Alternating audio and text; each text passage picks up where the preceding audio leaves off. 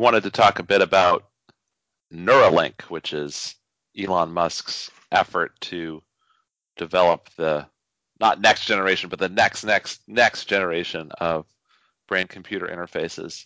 It's a pretty interesting concept, and there's really a lot to talk about. Well, Elon Musk goes big for sure. Um, he does not play. he does not play. He thinks of some fundamental problems or some fundamental places that we want to be in the future and tries to take the big steps to move towards it. Yeah, I think it makes sense with this one. After we were, you know, got so deep into the the details on this one specific approach, to maybe start at the end and think about where could this go, and then work backwards to how they're going to try to get there. Honestly, how they're trying to get there is not actually that interesting right now uh, compared yeah. to where they want to go uh, because it is so far away, really, really farther away than any of the other things they're thinking about. I, I believe personally, and I think I can justify it. I kind of love the the approach of going for the end goal, just really thinking of that, what things could look like in the end. Just get the smartest people together, start thinking about it, and try to figure out what the, at least for Elon Musk, what the engineering challenges are to getting some of this stuff done and see how you can move it forward. Yes, it's a cool approach. And it's in some sense what basic science was supposed to be about till we lost the thread entirely on our funding uh, strategy for, for science research in this country. But, you know, so now you have to have billionaires doing it, but it's cool that at least somebody's doing it. So, how do we want to approach this? Because I guess we could describe what the end goal would be. And I think that's been articulated in different places. Yeah. And talk about how feasible that is and what sorts of things it might or might not lead to. So maybe you can talk about your understanding of what the end goal for something like Neuralink would be. My understanding of the end goal is essentially seamless communication between human beings across a completely interconnected network where all human beings are connected through technology directly. So your brain is connected to my brain, is connected to everybody else's brain, and we interface and communicate directly without even having to think in the way that we think now. So my raw I don't even know what you'd even call it at that point, but it's not even not even a thought. But let's let's use the word thought for the moment. My yeah. thoughts would be directly communicated to you, and your thoughts would be directly communicated to me at the speed of light over over these uh, these technology networks. And uh, what's the difference between this and the Matrix, or is this almost exactly the Matrix? Well, no, it's it different. Depends. It's different, I suppose. It's definitely different because it, or it could be different. You Matrix is one potential embodiment of this because it depends on what your interface is, right? If you're if you're directly connected, if if I have electrodes planted in my brain that completely represent my neural activity of my, especially just as take for example my cortex, inputs and outputs. So I can receive information through stimulation of electrodes, and I can transmit information through recording from electrodes, and it's it's really representative of how my brain is is really working. Yeah. Oh, okay, so in in this version, would you envision it to be the case that whatever system is recording has a fully a, a, full representation of everything that's going on in your brain. So in other words, can map the state of 85 billion neurons and has all of that data that's in the cable coming out of your head. And when it inputs, it can cause any neuron to fire or whatever whatever change to your brain state it could possibly make. I so think everything, so. the full, I, I think the full so. physical picture of everything. Let's go all the way. Let's go all the way. Why stop? Why stop halfway? yeah. Go for it, right? Yeah. I mean, we have this, this, technology, of course, does not exist today. We don't have no idea what it would be, but yeah, that, I mean, that's the idea. And then in, in that world, we're communicating directly. We can we we could imagine ourselves in a holodeck type situation where you know we're playing tennis together and like you know we because we like to play tennis and And so we, I don't actually, but imagine we did, you know, we, we, we could imagine ourselves playing a tennis game. We could do that, or we could, you know, imagine ourselves conquering the Roman Empire or going to Mars or whatever it is. Unlimited imagination. Anything you can imagine, you can realize. But the key thing that's that's that Musk pointed out is that it's probably the case at that level that it's nothing like what you're thinking about now. So it's not like imagination now. You wouldn't need to encode these thoughts in images or words or narratives. It could be even more direct in, in, in some level of free representation that we can't even describe. That's how direct that interaction would be.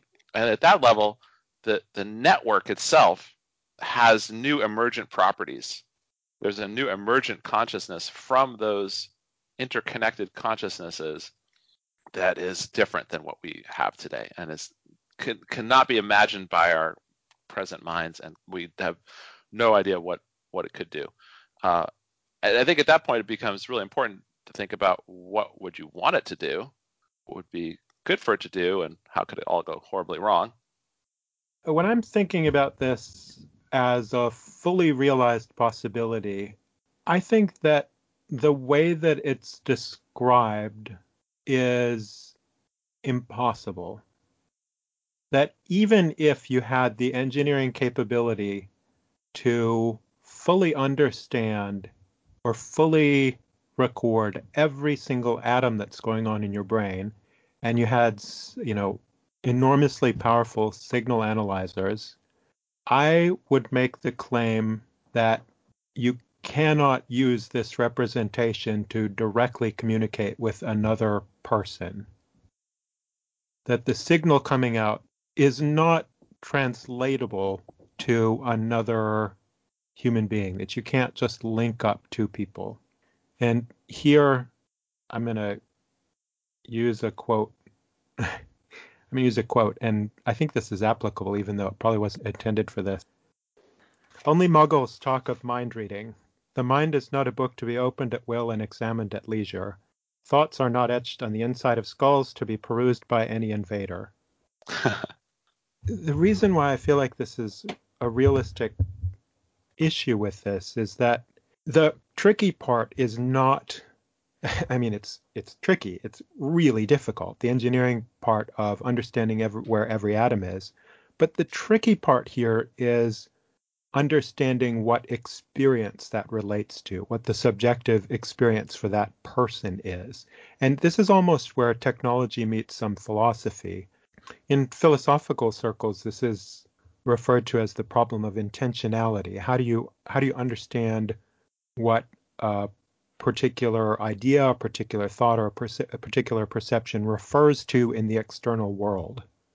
And there's something fundamental about you know you've got a you've got a huge pile of neural signals without understanding the personal history, the sensory experiences that led a particular individual to attach meaning to these images and thoughts, it becomes impossible to interpret.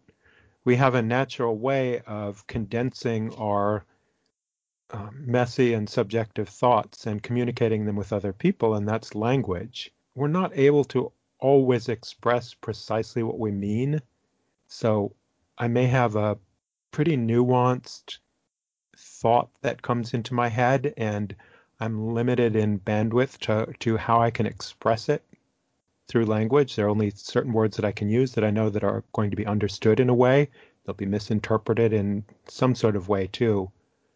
But that's that's the common tool that we have to understand each other. Now what Musk is talking about or what Musk would consider is that we're we're essentially talking about an entirely different language, that we're talking about the language of mental thought. And I don't think that this is something that can be directly translated from one person to another person. Well, if you in in all of these brain in, in all in all in all of these brain systems, one of the things that they depend on, and we we talked about this before, is that you need some sort of input that lets you know what this is referring to. If you're going to try and read someone's thoughts by recording from electrodes. You want to see what face that person is seeing at a particular time. So you feed it lots and lots of faces, and they tell you what they're perceiving. And then later on, you can show them an image, and from your brain scan, you can guess what image they're thinking of. Or you can guess what image they're thinking of even if you don't show them an image, right? So this is how most of these programs work. What Elon Musk eventually, far into the future, is thinking of is directly reading neural signals and trying to understand the thoughts that are being conveyed without any language structure structure that's surrounding it. I think that in in the in defense of that way of thinking about the world, in this networked neural lace type environment, right, where everyone is is connected into this enormous neural network of brains, you're also experiencing everybody else's sensations. If you made a system where you were born into this, yeah, all of your past experiences fed into this, so that you know your experience included the experience of uh, other people as you were connected to this network, that makes some sort of sense. Yeah, I could I could that, see that. But then you're talking about biological ethics, where you're moving in the territory of needing to mesh computers and brains together from birth. I think that the, the issues of, of ethics come into play right away. You don't ah, have to get yeah. very deep into this at all. As soon as you get two brains connected to each other, immediately huge ethical questions come up because your individual free will is immediately compromised in a way that is at least quantitatively different than it in the sense that you'd be taking off the any sort of sensor that you've got that you're just right. sort of flooding the other person with your experiences and thoughts with no stop right and I, I one of the things that occurred to me as we were talking about this, the beginning of this section was what would work and not work about this in the medium term. So one of the things that's really hard right now is to stimulate, say, a particular thought as corresponds to, say, for example, a word. So if I wanted to to make you think the word computer, with an electrical stimulation. There's no way in which I can do that now. I don't have even a theoretical sense of how to do that. There's no like computer neuron that I can stimulate in your brain that will reliably get you to think mm-hmm. computer or visualize a computer. I don't even know what that would even be because you get into the idea of a prototype versus specific mm-hmm. exemplars, et cetera, et cetera, et cetera. It's, it, it gets super complicated super fast. We have no idea even how to like tractably conceptualize the problem, much less attack it. I mean, you have some sense that it, you know, speech receptive area, maybe put an electrode in there and see what you can get. It's way harder than moving the cursor on the screen. So the input problem is already way harder than the output problem to get, you know, to get started because you have the output, which is the brain, brain computer interface part of basically moving a cursor. So mm-hmm. then you've got the input part. So far, we've got as we've as far as we've gotten so far is like these uh, visual cortical implants that we talked about in the previous episode, where you can kind of have an array of uh, light sensitive elements, like a camera, and that can feed into stimulating different parts of visual cortex, which has that nice spatial arrangement. Mm-hmm. And you can kind of get vague shadows or outlines of images projected onto that V1. Once you get beyond V1, anything more complicated than that starts to be the input problem starts to be pretty complex. Yeah, and I think a lot of that is just because individual brains are so idiosyncratic that, you know, at the level of the eye, when we're seeing something directly on our retina, it's fairly clear what the pattern of light is that's going to activate a certain set of neurons. But once you move into the into the brain a little bit, we all have different ways of this being implemented. We, it just gets so mushy and so complicated just a couple layers back that you know what what what may cause an input for one person may be totally different than what may cause it for another person. That said, that said, the thought that I had was, all right, what might work pretty well? Think about stimulating a more deep brain part. Like, so we already know that, for example, there are treatments for like very, very severe depressions, for example, that stimulating certain parts of the brain can can help with that. Mm-hmm. Imagine if you hooked someone up to your brain to where you're now emotionally connected to that person. And just think about it, just pure, mm. like if you imagine just taking one axis of emotion, so like uh, activated versus not activated, sympathetic versus parasympathetic activation. You know, this this really gross um, up and down. So you can get hormone, you can get hormones activating together, or uh, neurotransmitter yeah. systems activating together. So yeah, these big, big. I'd say, for example, uh, adrenaline, so epinephrine, norepinephrine, stimulating like the release of massive amounts of adrenaline. So like if you got really scared all of a sudden because you saw a tiger, I'm connected to you. I'm over here in San Francisco Bay Area, El Cerrito. Yeah, I get linked. We're linked. I get scared by this tiger, and there's no tiger here. But you can imagine, imagine how that would work. That would totally work. I and I think there's something crucial. I, I I think you're onto something here. I think there's something crucial about constructing shared experiences that you could then reactivate again. So if I was thinking of of the kinds of things that might work with a setup like this, one of the sci-fi ideas that might work as a kind of mind melding. I guess here's the example that I had thought about. If we share no experiences at all, so in 10,000 AD, I grew up on Mars and you grew up on Earth, we didn't really share a whole lot of experiences. It's going to be difficult to have this neural link between us. We don't even have a common language. We don't have very much that's going to be translatable between us. You know, at the other extreme, if we have the exact identical experience, so from birth being plugged into a virtual reality machine where the same exact things happen to us, then our experiences are going to be fairly translatable. If you've yes. seen everything that I have, then the same kind of input is going to cause the same experience in your brain. You could think of that on just a single experience level. So imagine, just for example, you know, we've got our brain recorder recording. You and I are walking through the woods and we see a deer in the forest and it comes right next to us. And it's sort of this emotional moment. Now we've got a reading from your brain, a reading from my brain about what the subjective state of that experience is like.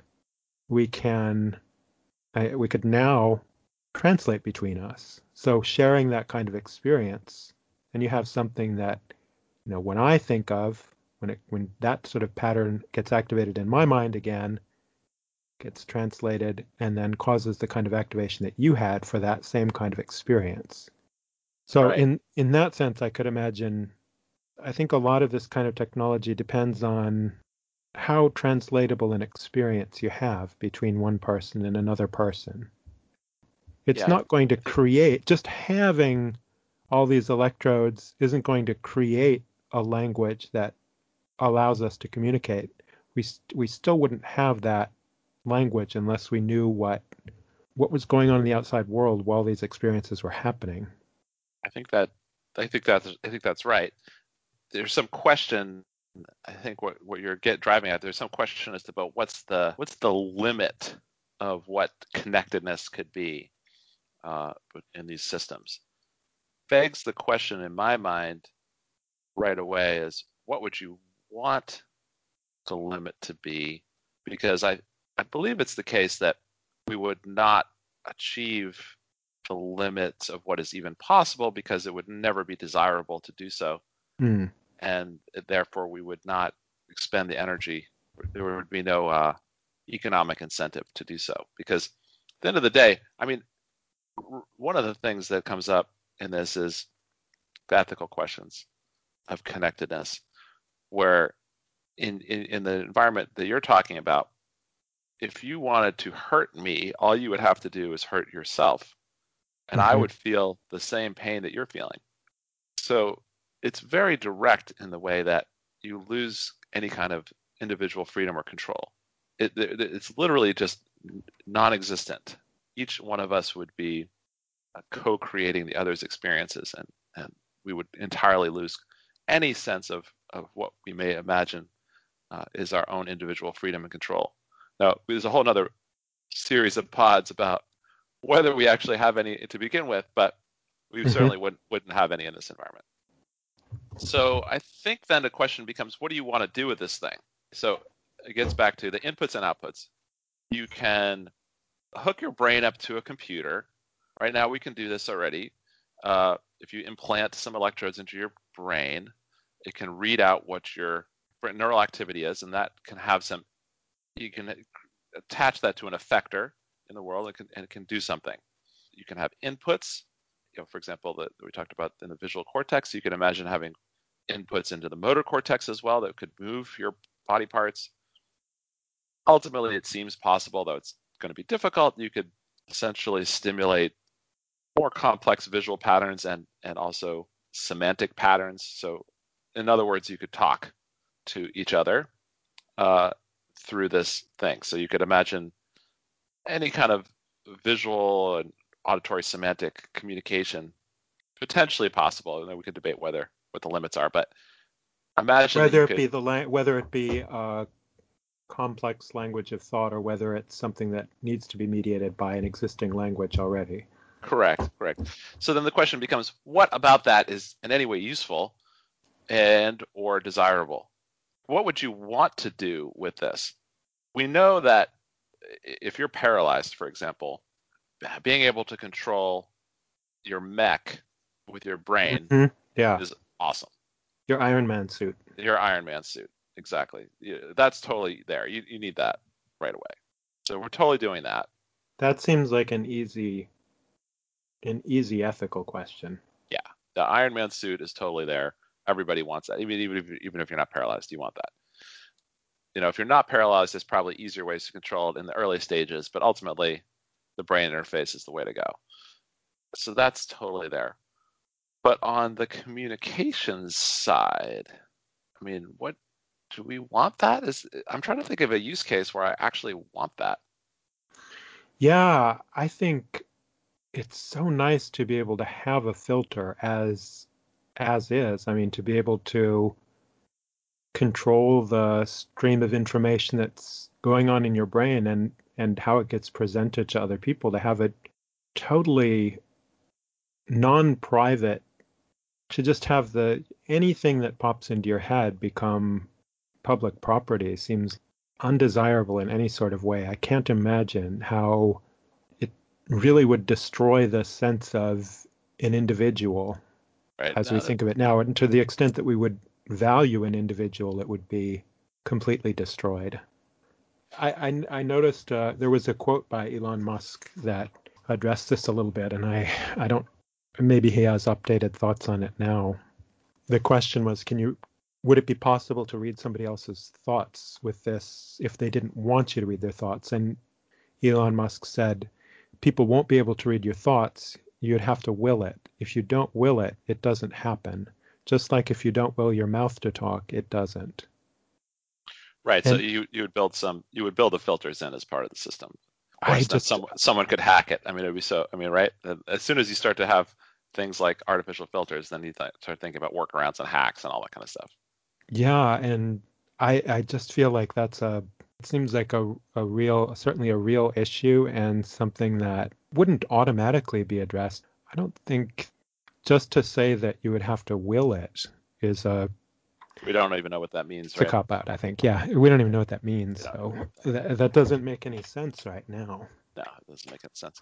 Yeah, so you know, in in the in the sort of framework of Elon Musk's approach of having this really big problem that you're trying to solve that does something good in the in the in the end result in the long run, and then has intermediate sort of artifactual consequences that are positive for business in the short run. His long run goal here doesn't really make sense to me. There are some interesting short run potential big wins, like the mech suit, the Mhm. Iron, Iron Man suit. I'm interested to think a little bit more about what some of these input wins might be. So that's the output wins, the controlling wins. One of the input wins would be obviously for deaf people, for blind people, help them hear, help them see. That seems like a those are those are good wins. Uh, also, the treatment of different um, mental disorders. hmm If you can change, uh, this is already all of this stuff is already in the works, and in varying degrees of success. You know, if you can treat chronic depression, if you can treat schizophrenia, if you could treat Alzheimer's disease, whatever it may be, through neural stimulation, those seem like promising directions as well. So it would seem like a lot of the wins on the input side. Okay, if it was before sensory systems, these are things that you could simulate through virtual reality. So Right. if you're talking about a visual input, well, yeah, maybe you could input an image into the brain, but the easiest way to to input an actual image, and the one with the best way to do it is to just show an actual image because our perceptual Right. systems are built around the idea that what we're trying to do is understand the external world. That's where the the short term win is for people whose eyes are are broken. Right. And you can bypass that and you could and that that seems like a realistic conceivable short-term win. Yeah, that feels like a win. I mean, cochlear implants already exist. I mean, this Mhm. exists for for for deafness. The cochlea is part of the brain, hmm um, and so you have inputs that have a, a receiver uh, in in the outside world that is taking in sound signals and turning it into electrical signals. That's transmitting those through electrodes into tissue. Uh, that is then turning it into an electrochemical signal that's transmitted throughout the brain. People are hearing and using that that sound information in their everyday lives today. So that that exists today, which is cool. And One of the things maybe there's some misconception about that I think would not be realistic is the idea of quick learning. Mhm.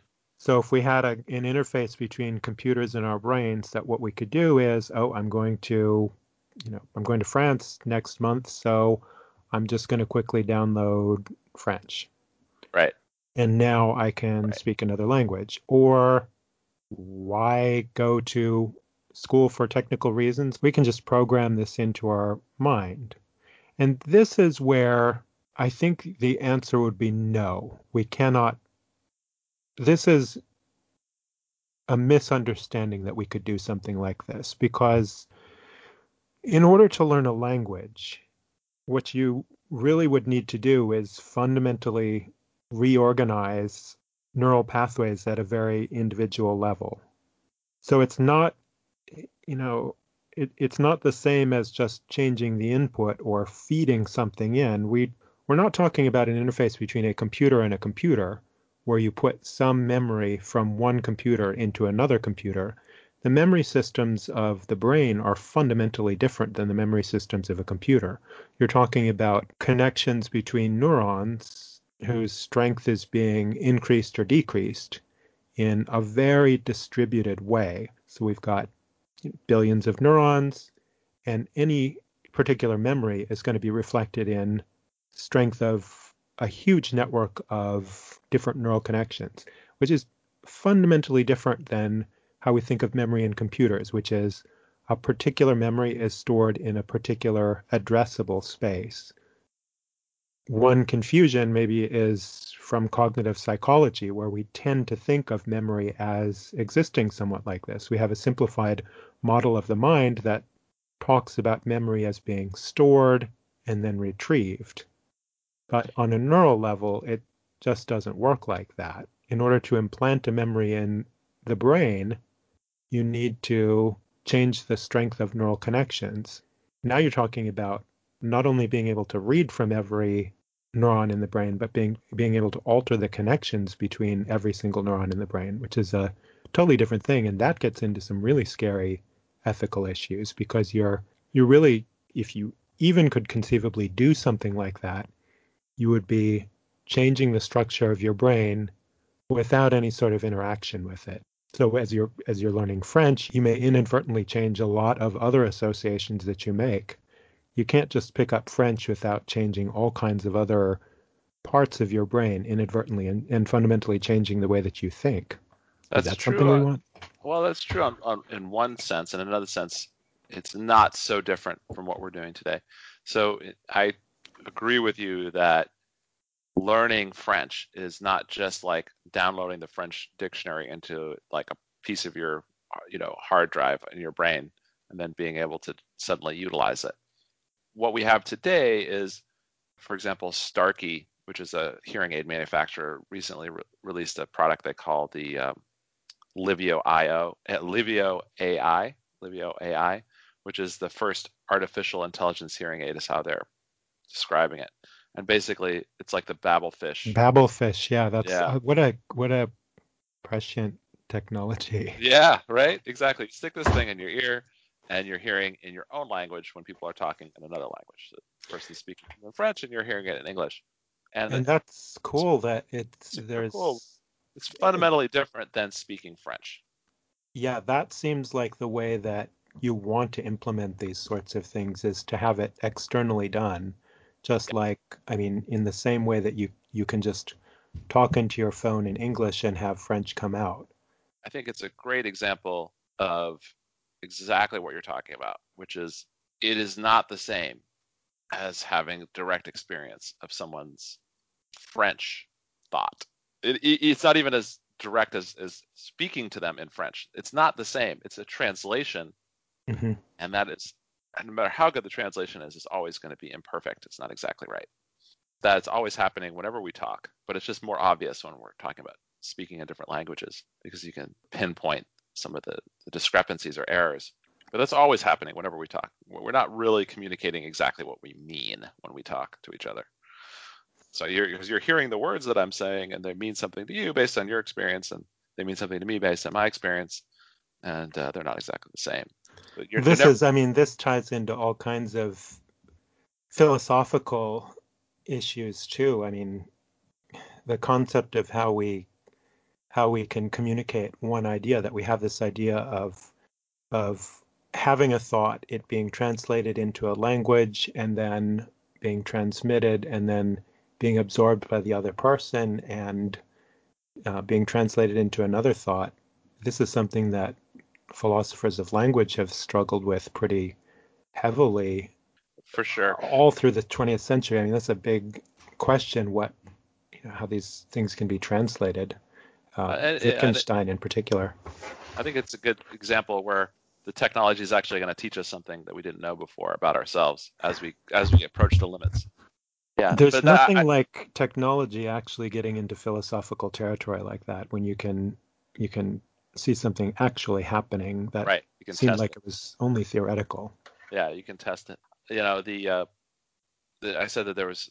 I thought you were partly on the right track and partly. Then I went not- off. Then I went not- off. well, no, no. It's just, it's just when when you talk about cha- changing all the connections, kind of globally, and having side effects. I mean, it's just like any kind of drug, right? Any any sort of, for example, pharmaceutical drugs that you take for depression, for example, Prozac.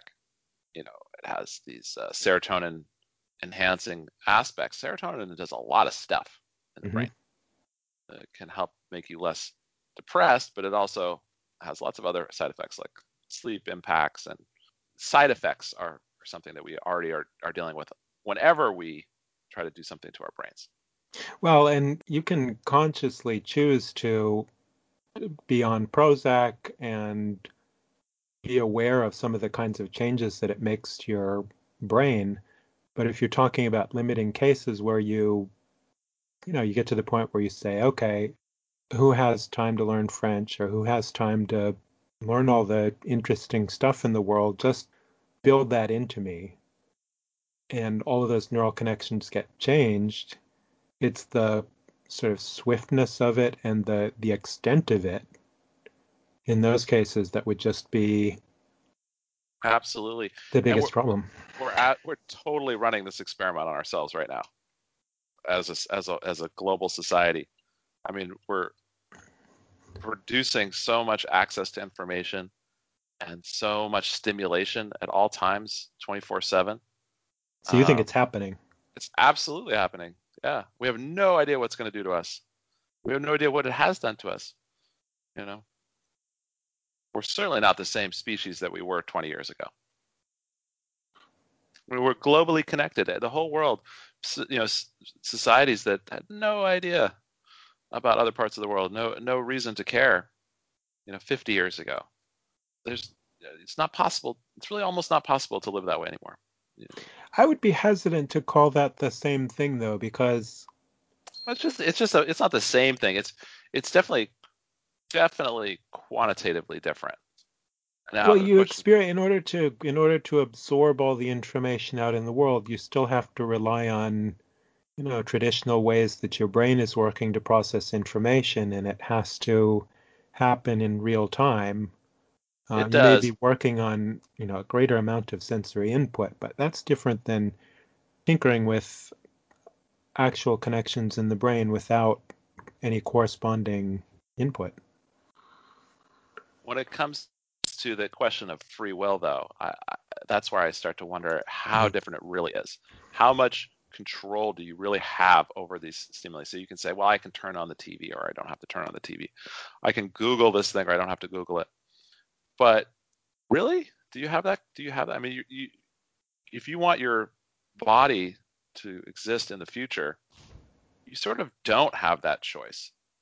Uh, there are only so many ways to to get by in the society that we live in. You have to do these. You have to take in these inputs to have a job, you know, to make money, to get by, to get from A to B. And so, you know, in some ways, we're we're building this connected, super information rich, super information dense network system into our everyday lives, and we don't have a choice. I, f- I feel like uh, I've already, I think I've already come to peace with the idea that I don't have free will in the sense that maybe most people come to appreciate the term. I would be more concerned with the rapid changing of self identity. That I would be comfortable in saying in saying that strings are being pulled, but they've always been but they've always been pulled that we're we're not always directly we don't always directly know the causes of our actions but the thing that that I that disturbs me is thinking about a really rapid change in my subjective experience so fast that I think I would you know you could rapidly change into a totally different person such that your experience is no longer continuous. Yep. Yeah. I want to think about the question of what would be good, right? Uh, mm-hmm. it, it's always such a struggle, and I never really feel super comfortable that I'm making progress whenever I go down this road. But it seems ever, ever more and more important every time we engage in one of these types of conversations uh, about the future of technologies. What would be good? What would we want it to do? and can we push things in that direction? Because... yeah, I think that I feel like that that is what I appreciate about Elon Musk actually is he seems to be thinking in this way of considering how much we can influence larger issues of how the future is going to work. Do you think he's really doing it because he cares or do you think that he's doing that because he knows it's good PR.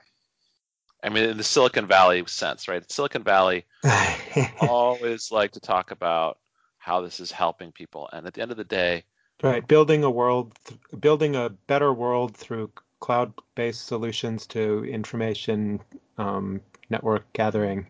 Right, building a better world through more rapid advertising. IT protocol, right? yeah.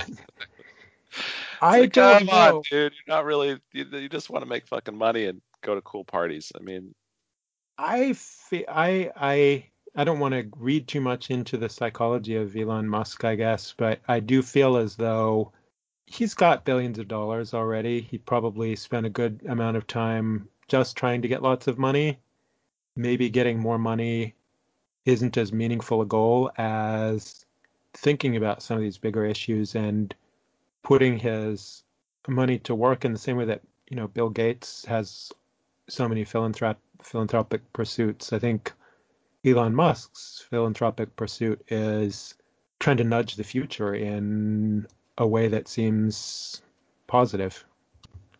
Yep. Uh, I, I, I'm not, I'm not sure. I don't think, and I don't think that. Uh... There's something, there's something, there's something a little sad that the people who get to decide which direction our futures go are the mega billionaires who have who are the only ones who have the ability to engage in that as kind of a leisure pursuit. Agreed. Do you, uh, do you think he? This is a question of free will. Let's get back to the free will thing. Do you think mm-hmm. he really has control of that? I mean, in other words, I guess my question was: Is he doing it for for altruistic reasons or not? And then the question is: Is that even the right question? Is that even a thing? In other words, he's doing it because he wants to do it. Now, why does he want to do it? You know, what does that even mean to ask the question? It's yeah, it's a rabbit it. hole. It's money. ultimately it's ultimately hard to say. Um, he wants, you know, it's the paradox of altruism, I guess, that you can never necessarily attribute a motivation to certain acts. And certainly his explicit goal is, in the meantime, to support all these activities with profitable businesses that have artifacts along the way that are that are themselves profitable. And of course, that's the part of the journey that he's going to be experiencing and benefiting from, uh, assuming we don't get to the singularity before he dies. Oh yeah, well, maybe he gets some benefit of the doubt for trying to aim things towards uh, reduced carbon emissions and things that seem generally good. I where, give where they don't I seem like it would. It doesn't seem like it would be the way to a quickest profit, but right. I give him points for making a really cool car. Mm-hmm. I mean, that's something right away you can say for sure. He made a cool car. That's there for sure. And he's making rockets. Yeah. And digging holes in the ground. Yep. Yep. I believe in holes in the ground also. I think I think uh, underground trains or whatever the heck hyperloops, whatever you want them, however you want them to get around. But yeah, moving around underground makes sense for sure. I feel the I feel like the waters are a little more muddied around the Neuralink stuff, though. Yeah, it's I mean the, the long-term really goal hard. seems wrong to me. Uh, the short-term wins, the, I feel like there's some there's some pretty clear short-term wins. You know, helping people who are paralyzed move, helping people who are blind see, uh, helping people who are severely, severely mentally dis- you know distressed in different ways. All of that makes sense to me, and it's they're all good areas and rich areas of research and, and development. Well, there's no technology that can't be used for some kind of evil, though. So, and this one seems like a particularly um, dystopian laden kind of technology, right? That well, yeah. Let's get into it. What could be worse than having brains controlled?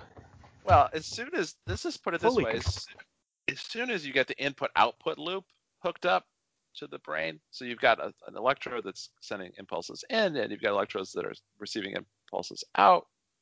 Now you can control that person. You can do stuff to them. Even the most rudimentary stuff could be pretty damaging and, and yeah, it's total control. There's no possible there's no possible greater control that you could have. Yeah.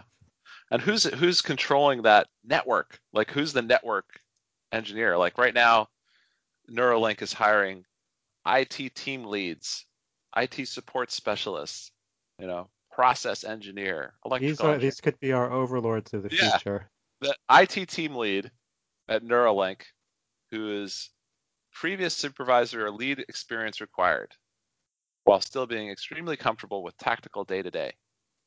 Manage administrator access to all systems while improving efficiencies and redundancies.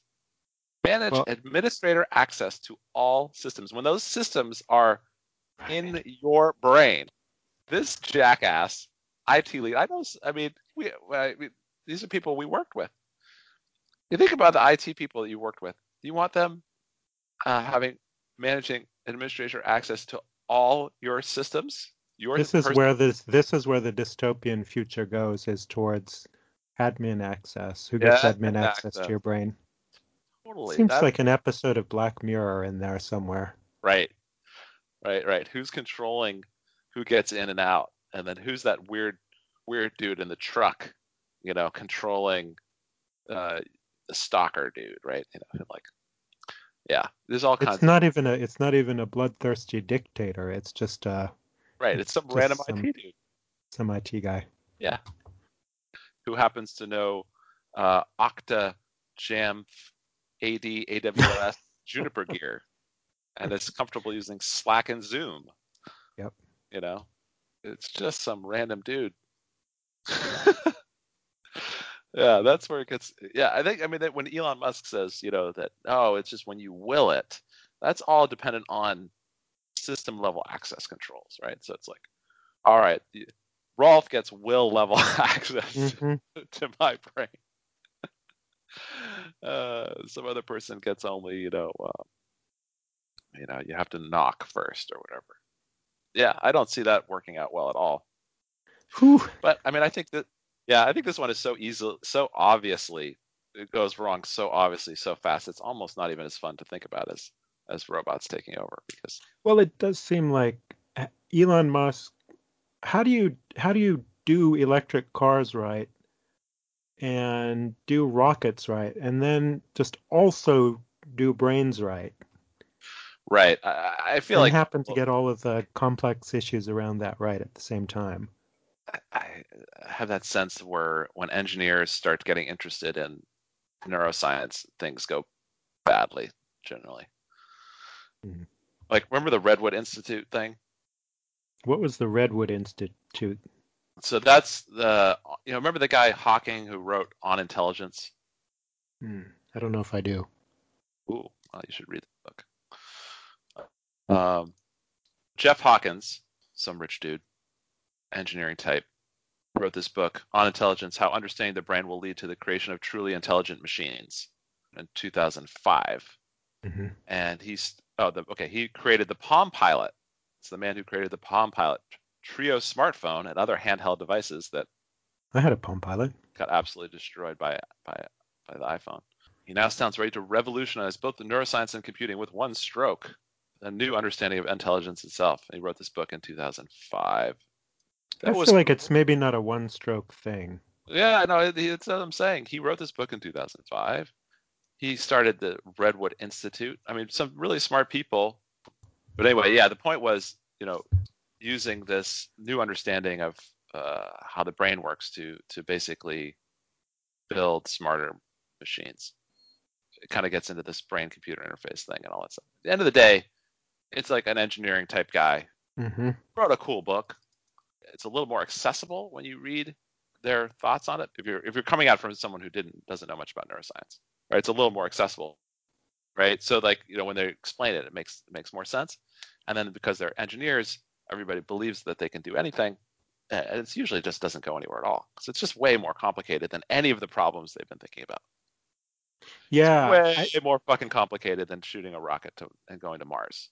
Way more complicated, like so much more complicated. Like understanding. feel like one of the- more one of the path one of the pathways that people might go down is to say things like well look at how look at how much faster computers have gotten in the past 50 years or so we can't even imagine how how much the bandwidth of our brain computer interfaces are going to increase in the next 50 years and that sort of seems along the you know, we couldn't imagine the iPhone 20 years ago. We couldn't imagine all of the technological marvels that we have now. Therefore, in 20 years, our brain computer interfaces are going to be so advanced we couldn't even begin to think about how. And I think the problem with that is that there are there are there are plenty of examples that you can use about technology advancing in unexpected ways, but there are also plenty of examples of technology that never appeared. We don't have anti gravity boots right now. Right. Maybe we understand a little bit more about why we don't have them, but we don't have faster than light engines right now. there are lots of technologies that we don't have, and just because we've seen technological advances in the past doesn't mean that this is an inevitable this is an inevitable sweep. Right. No, absolutely, absolutely. That was a great conversation, Rolf. I really enjoyed it. Uh, we got into some different topics related to how our brains can be hooked up to the machines, what the potential future of that is, why we are skeptical about the ultimate vision of Neuralink, but are excited about some of the potential short term and intermediate term wins that we can get by building brain computer interfaces that can help people. And obviously, plenty of more things to discuss and things that people might be thinking of. Uh, but thanks for listening.